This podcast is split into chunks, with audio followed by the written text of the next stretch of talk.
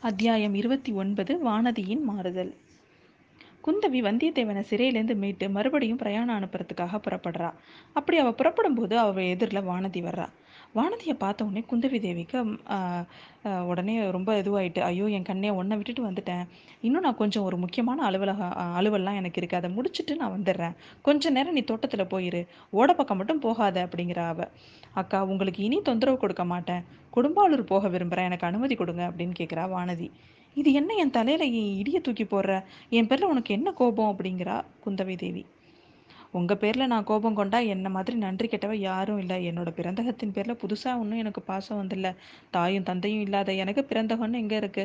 எங்க ஊருக்கு பக்கத்துல உள்ள காளி கோவிலுக்கு பூஜை போடுறதா என்னோட தாயார் ஒரு முறை வேண்டிக்கிட்டாங்களாம். அதை நிறைவேற்றுறதுக்கு முன்னாடி அவங்க கண்ணை மூடிட்டாங்க. எனக்கு அடிக்கடி மயக்கம் வருதில்ல. ஒருவேளை அந்த வேண்டுதல் நிறைவேற்ற நிறைவேற்றாததால தான் எனக்கு இப்படிலாம் பண்ணுதோ என்னமோ அப்படிங்கிறா.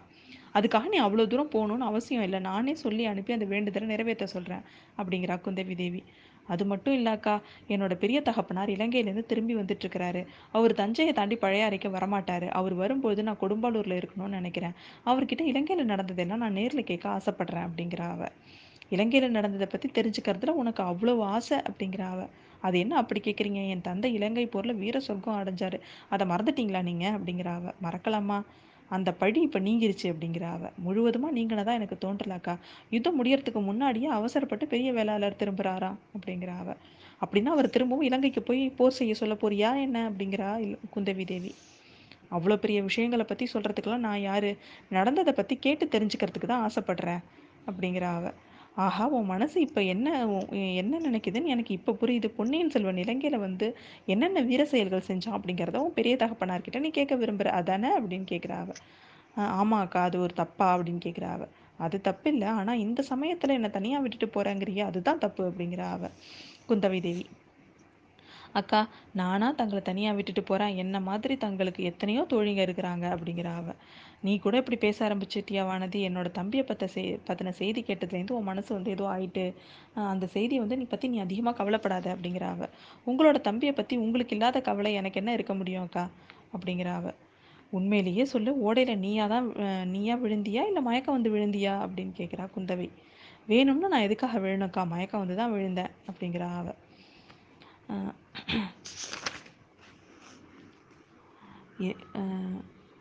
நீ வந்து தம்பியை பற்றி கவலைப்படாத.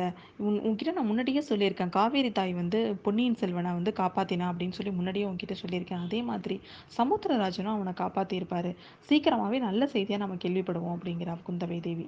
வானதி தேவிக்கு ஆறுதலா? எந்த ஆதாரத்தை கொண்டு இவ்வளோ உறுதியாக தைரியம் சொல்கிறீங்க அக்கா? அப்படிங்கிறா வானதி. என் மனசுக்குள்ளே ஏதோ ஒன்று சொல்லுது.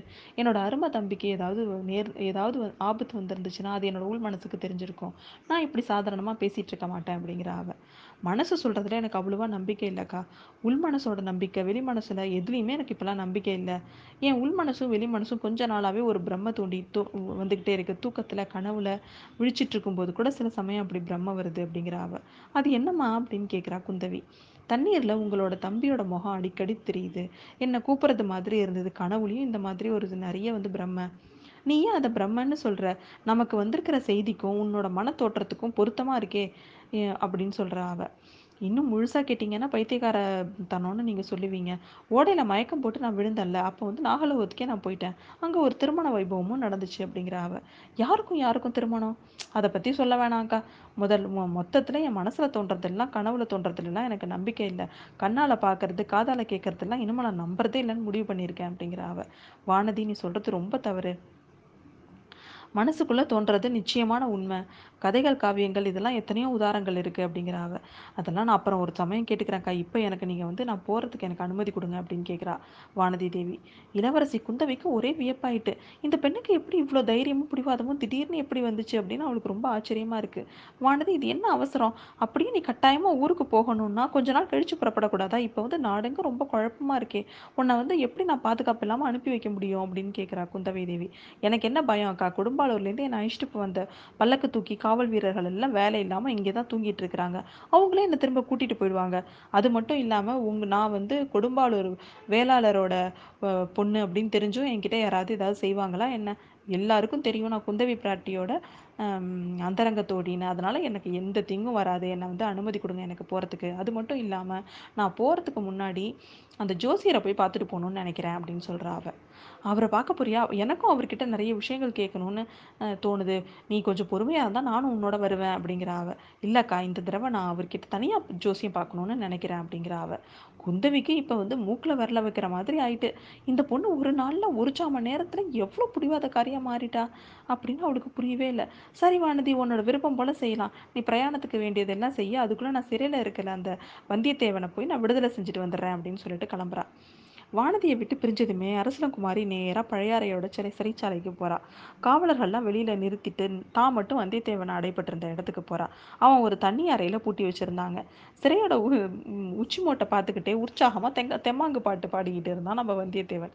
குந்தவி தேவி கிட்ட போனவொடனே தொண்டையை கணச்சிக்கிட்டு அவனை வந்து கூப்பிடுறா. உடனே எழுந்து நின்று வருக வருக இளவரசியாரே வந்து ஆசனத்தில் அமருக அப்படின்னு உபசரிக்கிறான். எந்த ஆசனத்தில் அமர்றது?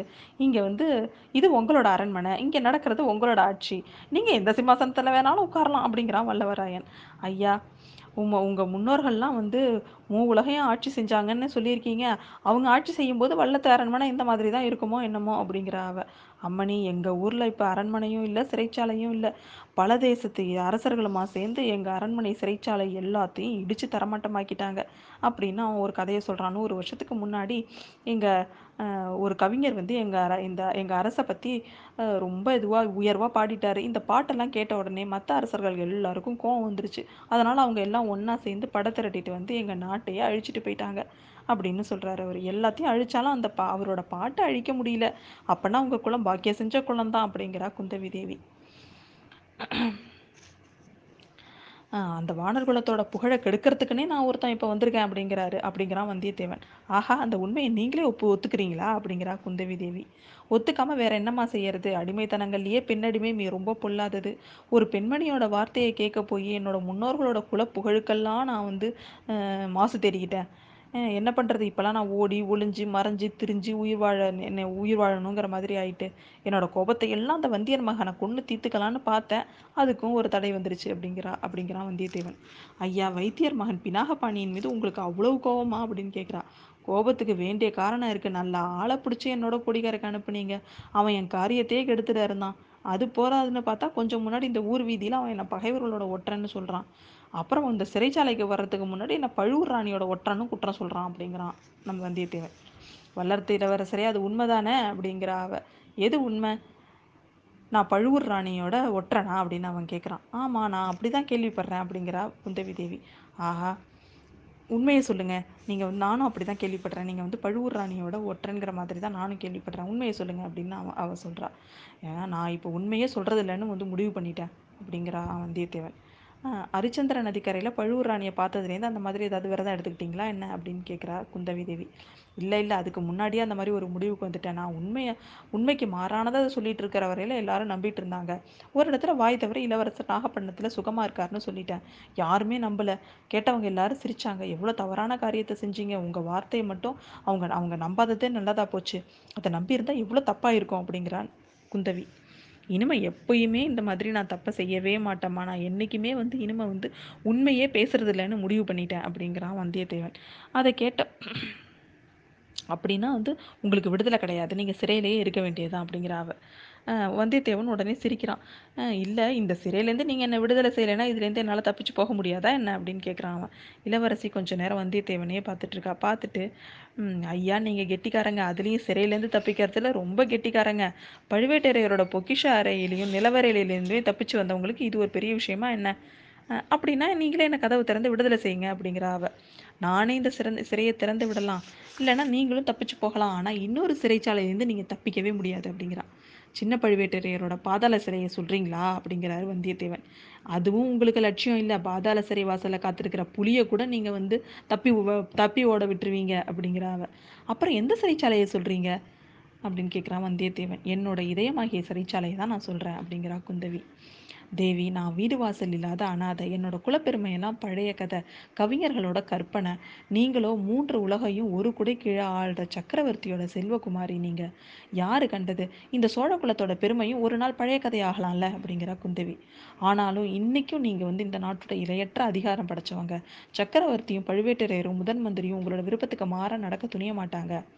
அப்படி அந்த மாதிரி இருக்கிறதெல்லாம் உண்மைனா நீங்க மட்டும் ஏன் என்னோட அதிகாரத்தை வந்து மீறணும்னு நினைக்கிறீங்க? அப்படின்னு கேட்குறா குந்தவி. அரசாங்க அதிகாரம் வேற விஷயம். உங்களோட நெஞ்சத்தோட அதிகாரத்தை அதிகாரங்கிறது வேற விஷயம். அது வந்து தவறு அப்படிங்கிறான்.